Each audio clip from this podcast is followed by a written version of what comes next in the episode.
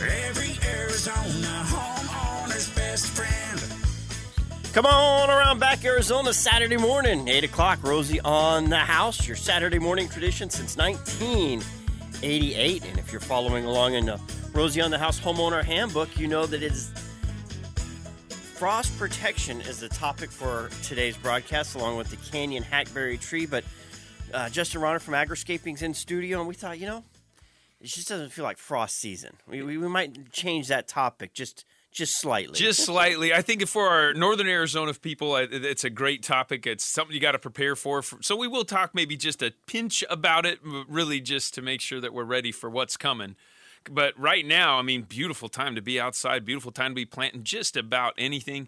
So it is a wonderful time to be in the garden. If you haven't been out early in the morning as the sun rises, you you might not realize you might need a jacket for all of us people whose blood has warmed over the summertime. It's kind of chilly. When I went out to feed the horses this morning, I almost went back inside for a long sleep. I'm like, no, tough it up. Yeah, there we go. Buck up. You just got to toughen it out a little yes. bit. Yeah.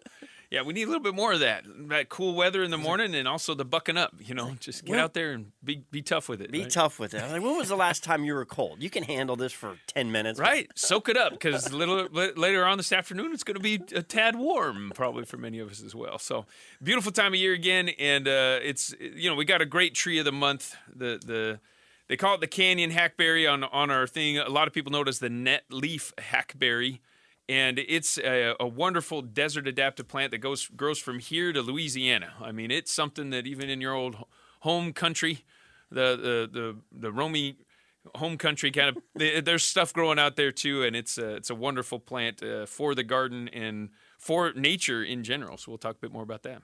Sounds good. And if you'd like to join the conversation, one triple eight seven six seven four three four eight. One triple eight Rosie for you. Anything you want to talk about your landscape or garden. Text questions can be sent to 411 923, or you can email us at info at rosieonthehouse.com if you need to send a picture, a little short video along with your question to help describe whatever it is you're working on. Those are the ways to communicate with us during the broadcast, and we're happy to uh, at least pretend like we know what we're talking about.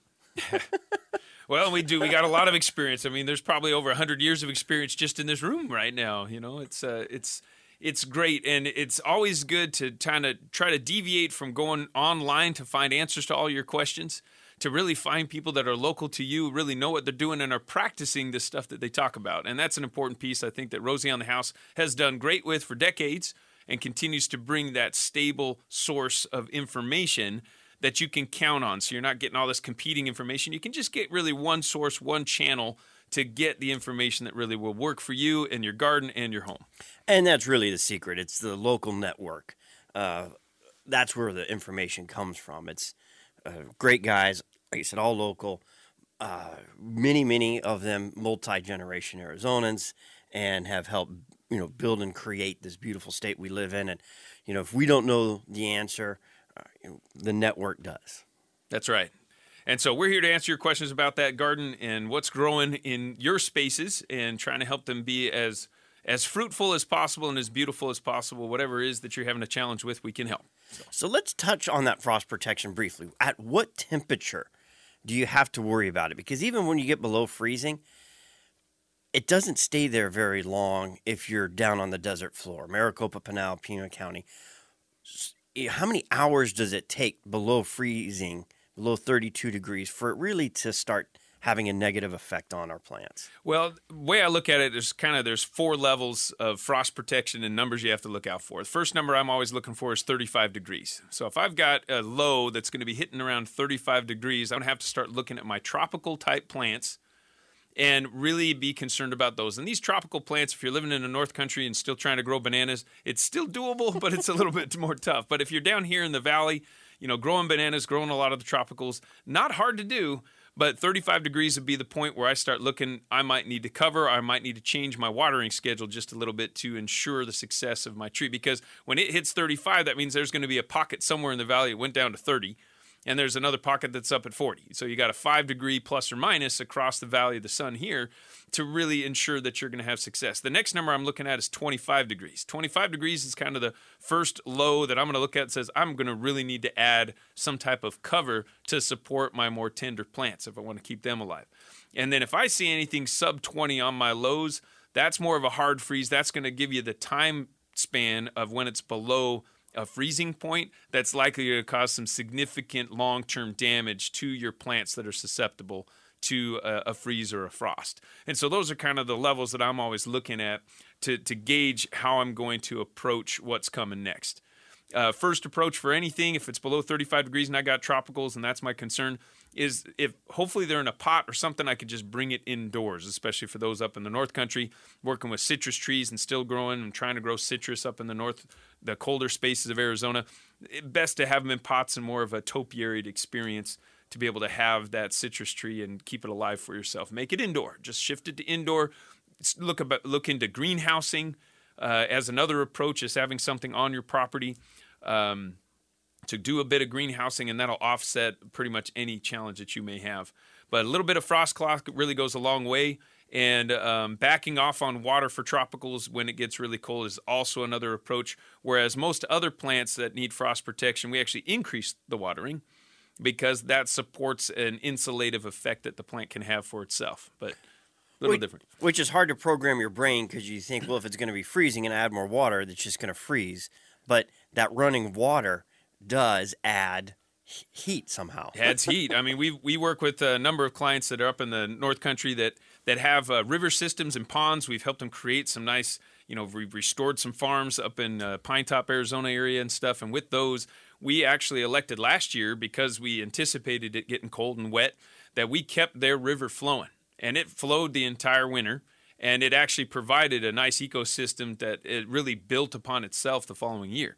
But we don't do that every year. We might not keep the water flowing. We might let it freeze over. We might do stuff like that. But it really just depends on the circumstance. But moving water definitely does increase heat, and you'll see the steam coming off of it. I mean, it's uh, it's a good effect to to warm things around that space and attract wildlife if that's what you want to do. So depends on where you're at, I guess. So each house is different. So we do highly recommend if you check out agriscaping.com, you can go and get started click on Get Started and we'll do assessments for you. So wherever you are in Arizona, we'll do an initial assessment to really identify the frame of reference you need to start from for your property wherever it is in Arizona and make sure that you have the right information because these schedules and calendars and all these things that are available to people are really contingent upon where you live and the microclimate that you're growing in. So it's really important to remember that and not just take the general information, find out what's your custom fit solution for you, and that's really the first step. Now, when you put the frost cloth on, frost cloth on, shrubs are pretty easy because you know they're low to the ground and it drapes. But when you see somebody that tries to wrap it like a lollipop on a tree, where they bring the frost cloth down and tie around the trunk, that's actually mm, counterproductive. It's pretty counterproductive. I mean, the frost cloth, you need a light cover, and as soon as you start tying it down, you're actually touching more of the surface of that cloth to the plant itself, which makes it susceptible to the frost. It, it doesn't protect it's the airspace that protects it. It's not the cloth necessarily. It's the fact that the cloth creates a barrier that as cold air falls it kind of bounces off and rolls around and it creates a space where the hot air can still stay trapped up inside of that that cloth and so anything that's touching the edge is eliminating that air gap and now susceptible to the freeze and so if i wrap it like a lollipop and try to tie it down around the base uh, I'm actually making more of my plant touching the outer edge, which is going to get to the the cold. You know, we're not. This isn't a. It's not a blanket like you or I would use to try to keep warm. It's it's just a cloth. You know, one layer, not multiple layers. So just remembering that is an important piece. Um, and as as we get deeper into winter, I mean, we're going to be talking about this probably a lot more.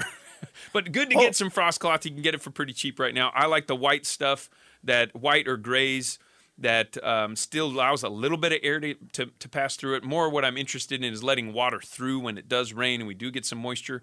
I don't want uh, that to just bounce off. I don't want a total um, impervious uh, cloth. I want something that can actually breathe a little and allow the water through. And it doesn't seem like it right now, but when we do hit those critical freeze dates, you can't find frost cloth anywhere. No, It, I mean, it, it clears out of the shelves immediately. So it doesn't feel like we may not have a cold winter right now. It may feel like you don't need it. But if you've got younger plants, tropical plants, something you want to protect, now's the time to go get that frost cloth and have it on standby. Just should that 35 degree hit, you know, in, in the next couple of weeks. Exactly. Another backup is getting a like commercial grade landscape fabric. Actually, can work as a frost cloth. Gives you about a you know a plus five degrees, and that's usually how these frost cloths are rated. And so, if you want a plus five degrees, that's going to be plus above the 32 degrees your freezing point. And so that gives you that that gap, so you know how effective it's going to be. And uh, for the most part, here in the Valley of the Sun, we, that's about all you need a plus five, maybe a plus seven type rated frost cloth for yourself. All right, so now's the time to get prepared. Hopefully, we do get a nice winter, kill off some of the bugs, get a little deep freeze. And when we get back, we've got Dave on the line who wants to join the conversation. But we're also going to talk about our tree of the month, the Canyon Hackberry, here at Rosie on the House. What's the tree's least favorite month? September. That's one of my kids would call that one a dad joke. Dad jokes. Dad, dad jokes. Well, let's talk about our tree of the month real quick. The Canyon Hackberry. Do you have to worry about it timbering down, or is it a pretty sturdy one? No, it's a pretty sturdy one, especially here in Arizona. I mean, it is resilient under all the harsh conditions we throw out here in Arizona, from the droughts to the heat to the to the freeze. It, it's a very resilient tree. You know, been around for a very very long time, and it's native to this uh, southern and western part of the United States. Native Americans use it all the time. It's great for. It's actually a food base for a lot of Native American cultures. They used it as a food base. That berry has a nice sweet. They've even made jams out of it and stuff like that. Let it dry out. They can grind it down, work it into um, a meal and make a make almost a bread with it. So it's a it's a great you know a top desert edible in my mind if you're looking for something that's that's very useful. Uh, dogs actually really love the leaves of those things too for some reason.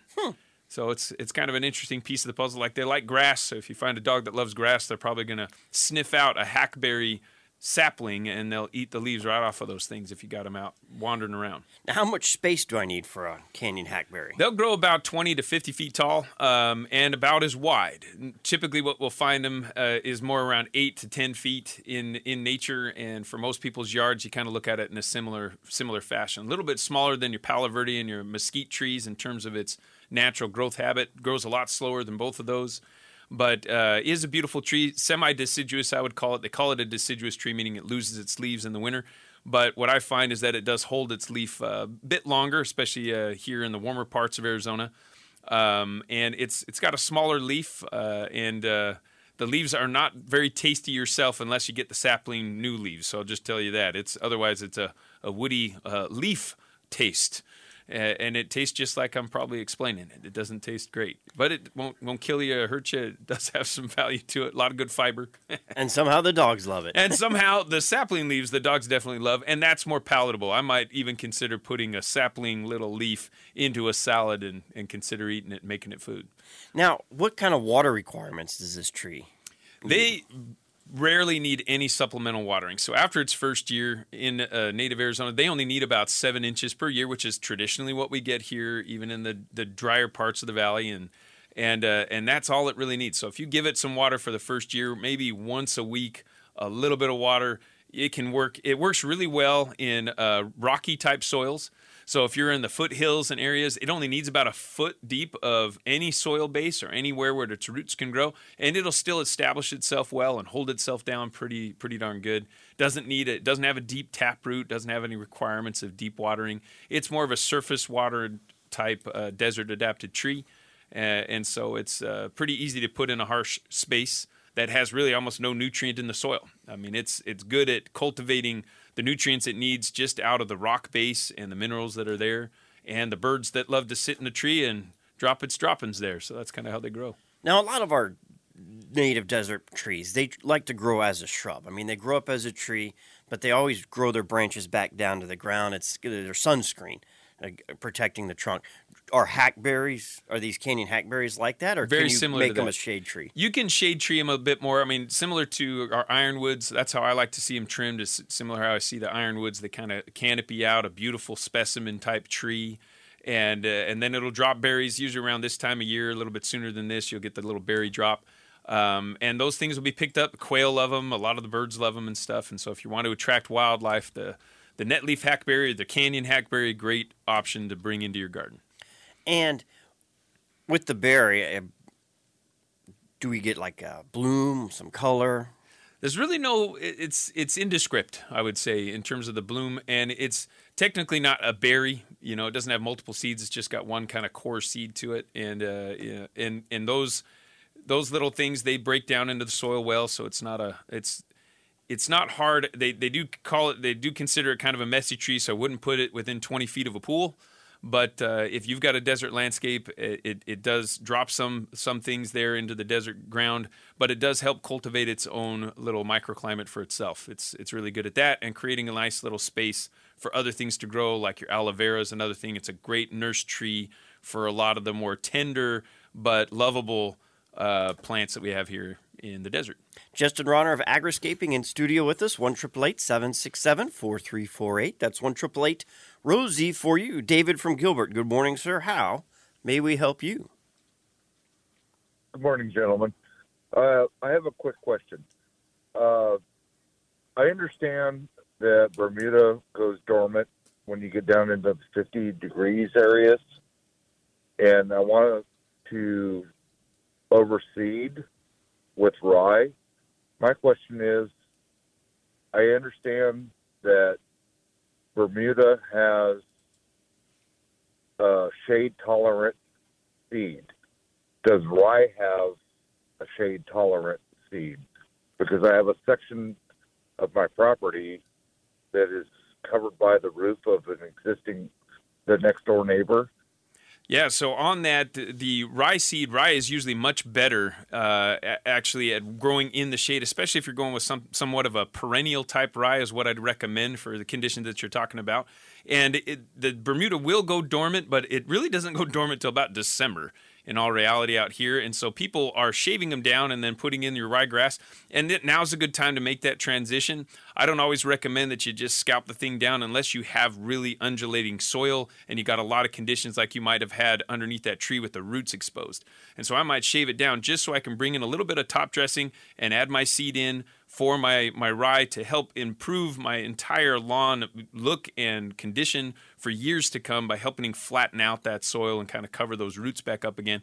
And then that per, the perennial rye is preferred in my book because that'll grow and stay green a little bit longer. It's not as sticky, doesn't get as wet, doesn't require as much water in order to get it to really start growing and thrive. And then it also doesn't inhibit the Bermuda from growing back as much the following spring because that's another thing that happens a lot with people that are transitioning Bermuda to uh, rye and then rye back to Bermuda. They might do it too thickly with the traditional rye, and then it actually inhibits the Bermuda grass from going fully dormant because there's a lot more water involved, and then it doesn't grow back as easy the coming the next spring. So we highly recommend more of a perennial type rye, low water use rye.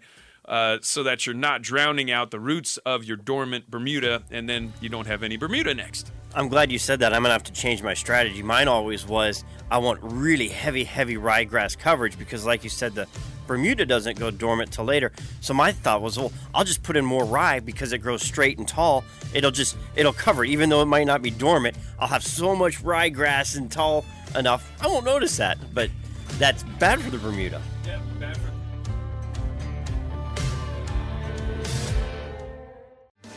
I'll buy you tall, tall trees and all the waters in the seas. I'm a fool, fool, fool for you.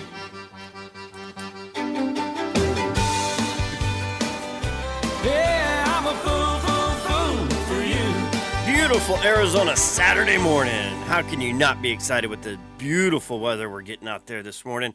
Just something about that little chill that just sends goosebumps up your back and it, it makes you excited. You know, we, we made it through. made it through, and then feel more alive when those when that uh, those goosebumps go cr- cr- crawling up your back. I mean, it's it's invigorating. It's invigorating. That's definitely true. One triple eight seven six seven four three four eight. That's one triple eight Rosie for you to join the conversation and talk with Justin Rohner, Agriscaping, anything you're working on in your landscape and garden. We start this segment with Connie in Phoenix. Wants to talk about mulch. Good morning. Welcome to the broadcast. Hi, good morning. Thanks, guys, for taking my call. Um, I have a kind of an odd question because I'm very much of an overthinker.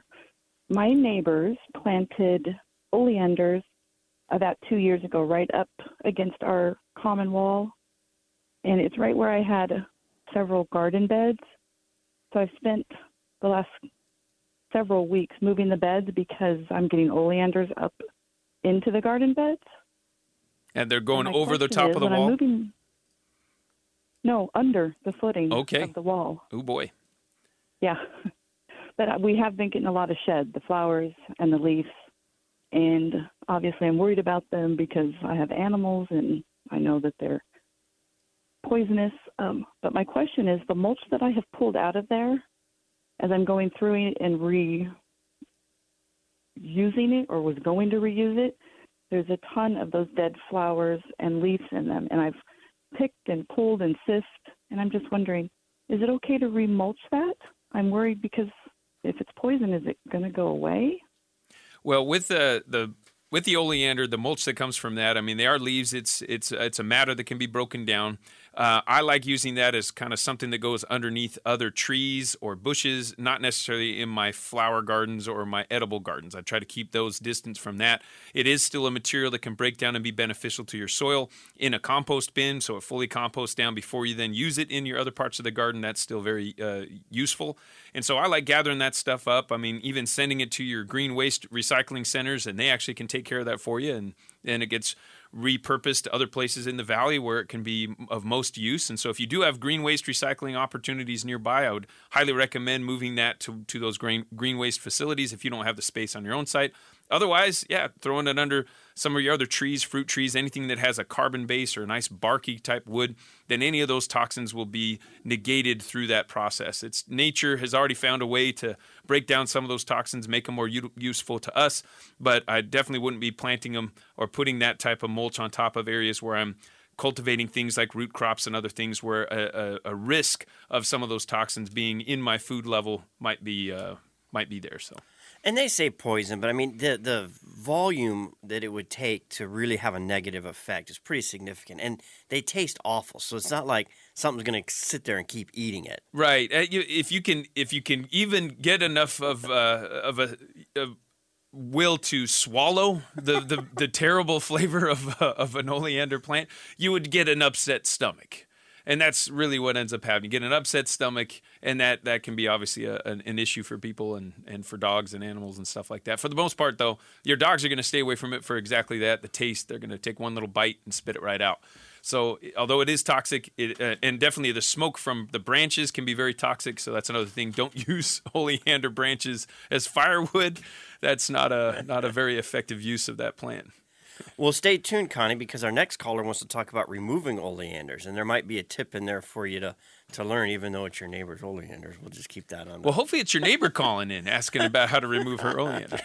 It is, but before we get to uh, that oleander removal question from Diane, uh, the garden tour is coming up. Yeah, so we've got a special garden tour we do in the fall. Uh, we team up with uh, Flower Street Urban Gardens, Alex Billingsley, We do a great little uh, little garden tour right off of 44th Street in Flower. So if you want to check that out, check out agriscaping.com, go to events, and you'll be able to sign up for free. But this this sign up, we've got a limited amount of space for parking and people, so it's going to fill up quick. It is a free tour. I mean, you can see in ground, raised bed, wall gardens, chicken uh, setups, tropical trees and plants fruit trees all all there beautifully organized uh, there in the garden. We'd love to see it. It's, it's coming up here in the next week or so and we'll have a couple different uh, sign up times. So please uh, sign up early so that you can get a spot for yourself your family if you'd like to come join us. It's a good time. And Alex really created a pretty interesting gardening system. Absolutely. I mean, it's it's becoming known almost worldwide now. He's been uh, helping send these these garden wall systems all over the world, uh, and uh, and he builds a lot of them still right there on his original property off of Flower Street. So you can see some of that stuff there as well. We love him. We've we've helped cultivate that that uh, system in a way to grow food and growing food for people at home. Uh, backyard gardens, uh, patio gardens. I mean, once you understand microclimates, man, these things can be used in so many different ways. And if you're not in a home, a condo, and you've got a patio, you know, these are great applications for balcony gardening. Absolutely. Get a one tier system or a double tier system. You can throw them right on your balcony. And again, if you know what the microclimate is, you're going to have your own recipe for success for that space, no matter what direction your your property's facing or which direction that the uh, the planter's facing. You know, whether it be in full sun or full shade, there's something you can grow here in Arizona on those gardens. Very good. And again, that is coming up when? That's coming up. I think it's in two weeks. So not this this uh, coming Saturday, but the Saturday after that. I think it's the weekend. I think it's the the Halloween weekend. Okay. And so come join us for that. Sounds good. Agriscaping.com. Now let's get to Diane, who wants to talk about ripping out those oleanders. Good morning and welcome to the program. Good morning. Thank you very much for having me. Can you hear me? Yes, ma'am. Okay, terrific. Um, I'm planning to renovate my backyard. I have 30 year old oleanders. Um, the base of the oleander root system is probably about two and a half feet wide. Um, and my concern is when they're removed and I want to take the root, the trunk out, um, will it affect my grapefruit tree, which I, is about three and a half, five feet maximum distance from the closest oleander? Well, thankfully, the core of that oleander is not growing likely right where your grapefruit tree is. However, it's going to need to be dug out. The core of that oleander is going to need to be dug out so it doesn't grow itself back. Now, you can leave the rest of the roots in the ground. We like to put a bit of a beneficial bacteria inoculant after we the, pour the know, pull the core of that oleander out of the ground. We'll put that in the ground and then cover it back over with some good mulches and other things that'll help break down the remainder of those roots so they don't be sprouting back up on you. And that would actually be a benefit to your nearby plants and trees if you have them. So that's kind of the way we would approach it. Congratulations on making a shift and change away from the oleander. We hope more people take that uh, and start shifting towards things that are more useful and certainly less invasive in in your landscape. There are beautiful plants and trees, but there's other options. So hopefully you're finding those. And when you're talking about removing the core, what do you like? Napalm, dynamite? Uh, Just a physical removal of it. Hopefully there's enough space in your garden that you can get back there with a little mini excavator or something because that size of a core is going to be, you know, might go down about four feet where, where we need to get to the base of that core. And it's uh, and just digging it out physically is the easiest way to make sure it doesn't come back. We we don't really advocate using a lot of these toxic uh, chemicals and stuff, especially when you have shared root systems like she's talking about, where it might affect additional plants and trees and, and cause some major dieback. Because we've seen that happen a number of times from from people well-meaning to try to get rid of something they don't want, and by you know putting a toxin into that and putting those systemic toxins, it might kill additional plants and trees that share the root system. Because there is a beautiful ecosystem of beneficial bacteria as well as mycelium that create a synergistic relationship under the soil that you don't see. And they actually are linked together in many cases. And so those toxins can actually travel across that and kill the other plants. So be careful with that. now, a lot of good old boys, you gotta just back the truck up and hook a chain up to it, and that works. But you gotta have an extra, an extra tool to it, and it's a wheel. So get a rim. You don't want rubber on it because it doesn't stand up. You get just a, a rim; it'll stand on its own. Put that rim as close to whatever you're trying to pull out. If it's a post in concrete, if it's a root ball of an oleander. So your chain comes straight up and over the the wheel and then tie that to your truck. So as you start to go forward, it pulls the root straight up instead of through the ground. And I mean, you can pull out things you you wouldn't think you could. I mean, it just that straight up force boom pops them right out. Yep, that's a good way to go, especially with smaller things and, and some of these big guys. What you'll want to still do is get a, a nice saw and actually cut some of the roots around the base. So you're cutting that core, you know, relieving some of the pressure. So as you're pulling that out, I mean, that's a great technique to be able to pull it out with that rim and pulling it up and out. Uh, you want to make sure that you've at least trimmed some of the major roots around there so you don't end up really pulling pulling all this stuff away or causing harm to your your neighboring uh, grapefruit tree, like in this case. And what would you put back in replace of an oleander?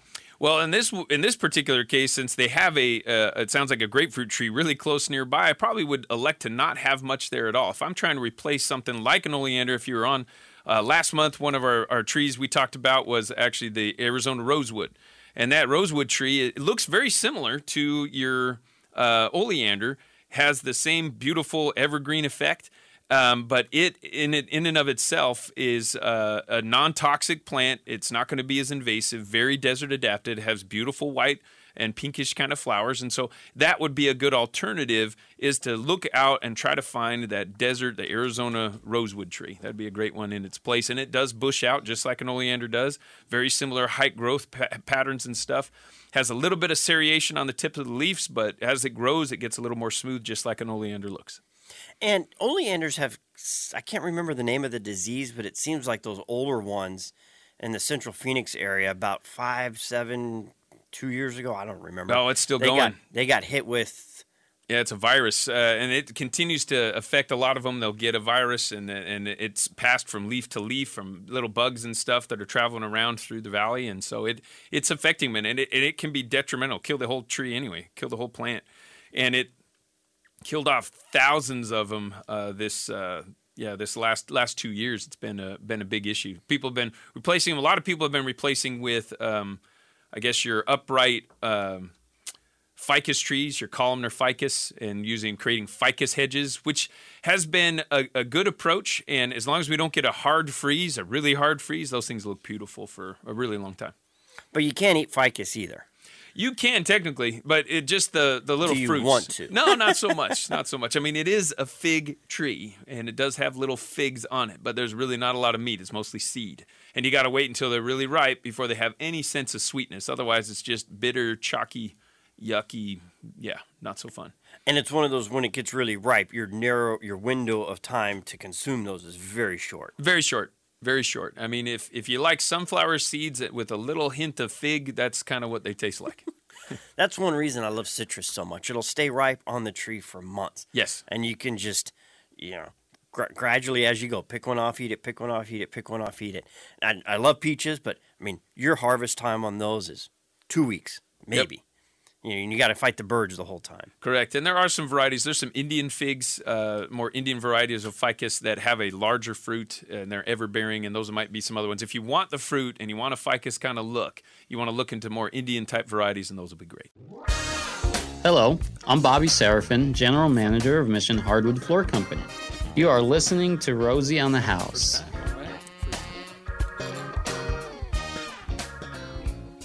Final segment here in our outdoor living hour. Our tree of the month was the canyon hackberry. We covered frost protection nailed a few calls on oleanders and now let's get to a little bit of tree planting because uh, this is the kind of weather you would want to dig holes in versus two months ago uh, and the trees appreciate uh, this type of weather a little better than getting planted in the summer as well Absolutely, a lot less root shock when you're transplanting trees right now. These aren't. This is not the time for bare root tr- planting, though. This is you. You got a nice potted tree, and there's a lot of our nurseries here in the valley are restocking with their with their their trees that have been just growing in the nurseries, uh, growing in the in the offsite nurseries, and so now they're starting to bring them back in. A lot of new fruit trees available that uh, were brought to the valley, you know, early part of the year and now they're looking beautiful and amazing and uh, time to get them planted get them in the ground. You know it's when's the best time to plant a tree? Well yesterday. But it, it, it is technically for arizona the best time to plant the widest variety of fruit trees and uh, shade trees. It's it's right now. Now, when you're selecting your tree, if you're going for something edible, something that's fruit producing, it's not like you plant it today and you're going to have fruit tomorrow. No, uh, unfortunately for most, you know, like, oh, so when do I get when do I get my fruit from this thing? So we we recommend if it's in a pot right now and it's in at least a, a five or at least a fifteen gallon pot right now, I would anticipate you'd still be able to get some fruit next year. But if you want it to really grow and thrive, you're going to want to pick off the majority of that fruit for its first year and allow it to establish that root system. Now, one of the benefits though of having one that's already leafed out and potted and it's got some, you know, might have some fruit on it right now. A lot of citrus trees do, is that you'll be able to keep that fruit.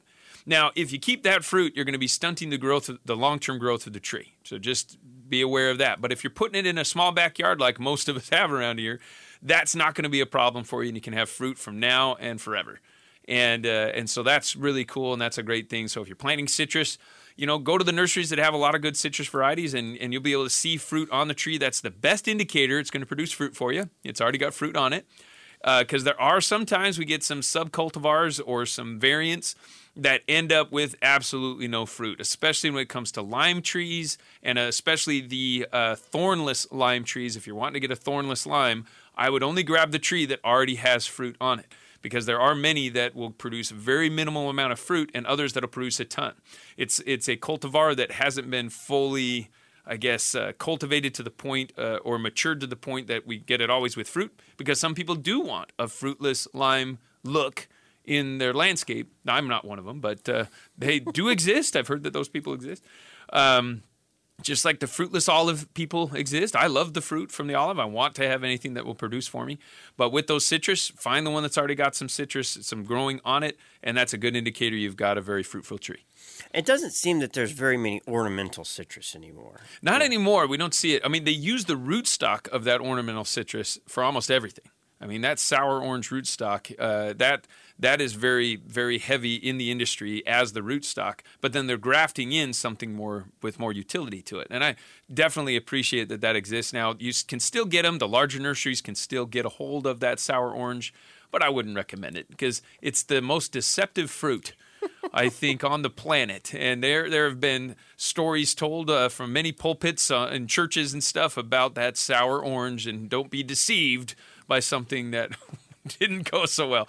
And, and so you got to watch out for that. I mean, it is a terrible fruit. It's not one that you'd like to eat. You can make a. Uh, uh, there's a, some type of jam you can make out of it. I've heard, and, and we've had some clients try it out and pull it off. But all reality, it's bitter and it's no fun. So get something that you might love to eat. Get a blood orange, or get pomelos, or get get something more uh, tasteful and you know more fun that you can get the you know the variegated pink lemon. I mean, that's a beautiful, beautiful tree all on its own, and it has amazing fruit that you can get almost year round off of trees like that. Now, let's quickly, if you're going for shade though, trying to shade the house, a patio, porch, sitting area, whatever the case, what's a good tree that's going to grow tall enough to be a nice shade canopy? Well, first thing my question would be is uh, are you looking for shade year round or just in the summertime? If you're looking for shade year round, then you're going to want to look for a tree that's going to be an evergreen. And so you can get things like the ficuses, but get a more of a full grown, not a columnar ficus, get a full size nitida.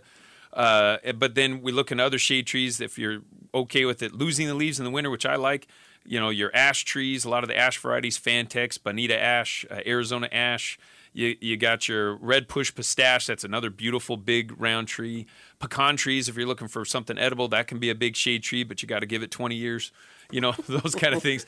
Those are some good trees. If you're looking more desert adapted, your your regular old um, native um, your native mesquites, your palo verdes grow pretty quick and can provide some shade if you got that kind of a landscape, or even the acacias. I mean, I like the shoestring acacia if I want a really tall shade kind of tree to hide the the neighboring uh, apartment complex. You know, that's a good one that can do good for many people to make that work.